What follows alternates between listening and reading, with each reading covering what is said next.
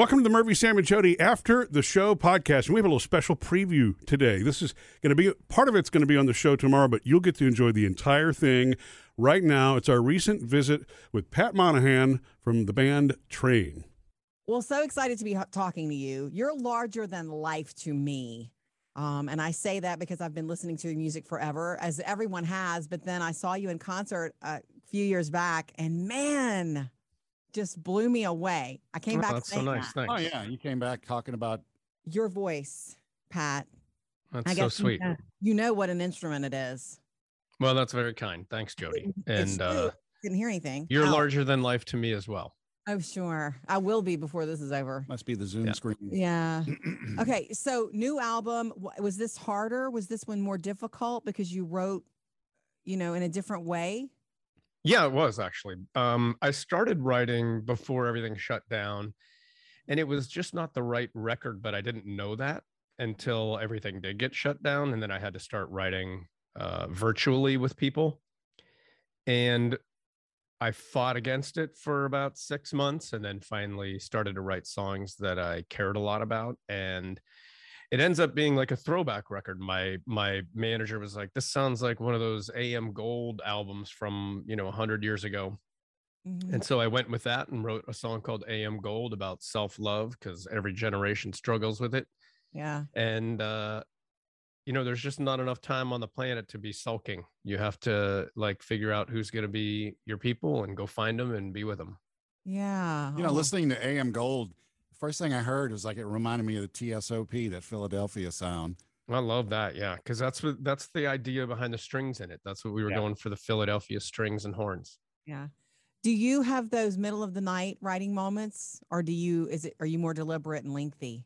I have had those moments. Like Drops of Jupiter was a dream. Uh, I just fell asleep and then I woke up after like falling asleep for 10 minutes and wrote the song in 15 minutes. But Yeah. those Great. those don't come that often. Right. Gosh, my favorite album. I mean, I'm willing to give anything a try, but my favorite was Save Me San Francisco. I know that Oh, one thanks. back. I mean, I could, I know that one front to back. I love it so, so much. Oh, cool. Thanks. Well, I hope you like this one as well. I think you might. If you like if you like stuff from if you like certain train songs from all the way back, you you, you might really like this album. Very good. So, do you always write with people or is some of it? I mean, I know because what? Not always. Like Drops of. Jupiter, I didn't write with anyone, but uh, Right. this whole album I, I wrote with my drummer and, and keyboard player. They they're very smart, really helpful. They're able to help me, you know, find the right keys for my voice, uh, the right sounds for today instead of you know yesterday. But uh, even though this is a like a throwback album, and there are sounds uh, like from the Philly area or era of uh, of horns and and strings there's also a lot of current sounds so uh like old school music but in a way in a new way Um, you, I know you know what earworms are, right? i have one in my head right now What do you have in your head? uh it's usually like uh I get my weed in California, like Oh, yeah, uh, a that's Justin Bieber song that makes me crazy for about a month. Right. And he did that at the Grammys. Do you have to Yeah. sing it Good through to get it out of your head, or does it just eventually disappear? I hope that it just disappears. It, it's just I I uh, uh, I'm not a religious man, but I do pray for certain songs to leave my head. That's the trick. You Yeah. know that, right? Supposedly you have to sing the whole thing Oh, is it- that right? To Get it out. yourself of it. yeah. Oh, okay. yeah. That's what we hear. Anyway, your uh Hey Soul Sister is one of the big earworm songs of the last 20 years. You know that, right? Yeah. Sorry about that. No, So I my mean, daughter, who's 13, was trying to describe to me the difference between Drops of Jupiter and uh, Hey Soul Sister, and she's like, "Dad, do you know what burn factor means?" And I was like, "Are you seriously talking to me about this right now?" Yeah. Uh, and so she's like, "Hey, Soul Sister just got played too much, so it burned." And Drops of Jupiter didn't. And I was like, "Oh, thank you, 13 year old, for Yeah. teaching me the way." you know what? thanks She might be in the she music might industry. be dropping some truth because when I hear the I, mean, I can't hear Drops of Jupiter enough. yeah. Mm. But S- Hey Soul Sister did get burned. it just checked all those radio boxes. Yeah. It- You, know guys did that to my daughter, I know. Yeah, it did. It did. Okay, so she is she musical like you? Yeah, she more likes dance. My 10 year old son is very musical. Uh, Mm. my daughter, who's 13, she would rather dance to music than sing it and perform it. And he's the opposite. Nice. Is your son one of those kids that at some point you see doing music with? Yeah, I think so. Like I've always looked at that as a strange kind of thing. Like uh until I went and saw uh I went and saw the Eagles a few months ago and Glenn Frey's son was there because Glenn's gone now and it was so moving and beautiful and he did such a tremendous job. He was such a classy young man that I was like I Mhm. could definitely want to do that. hmm Mhm. Does your son try out any of your stuff now, or is he that far advanced?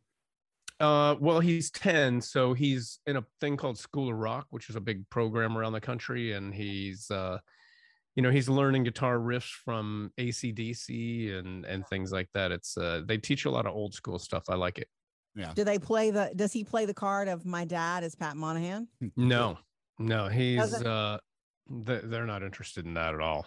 Well, Wow. he will be one day. I mean, he may not be right now, right? you're no, just he's, dad. You know, I think he's, he's much more talented than I ever was. So I, I think he'll, I think I'll be playing the card that I'm Rock Monahan's dad. Oh, that's sweet. That's his Ro- name. Rock. Wow. Yeah. Rock That's his Monahan. name. Well, yeah. It sounds like Rock It the does. uh, You the totally gave him an edge. I love knowing this. So, okay, we have to go back to your big voice. I love the whole band, but I want to go back to your big voice. Have you ever lost it on stage? Like, what do you do? What does train do when you can't sing?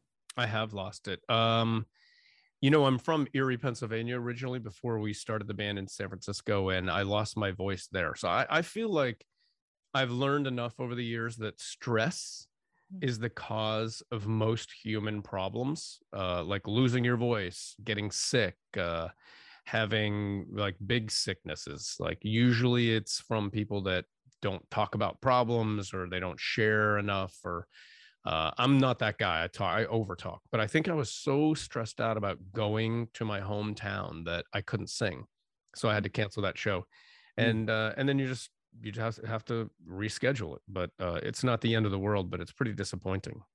So you were nervous.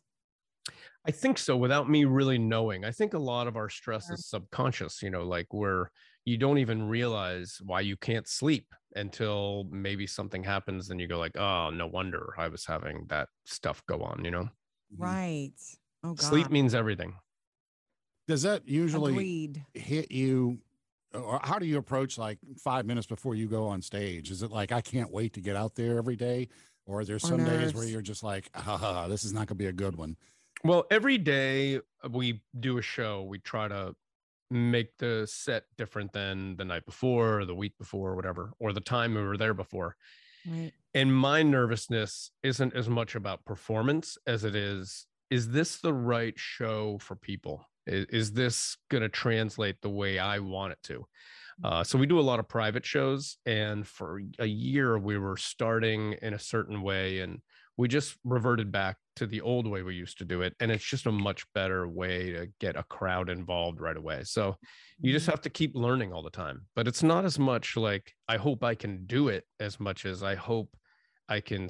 I hope I can put out there what we want tonight. Cool. Who, who decides the encore songs? Hmm. Uh,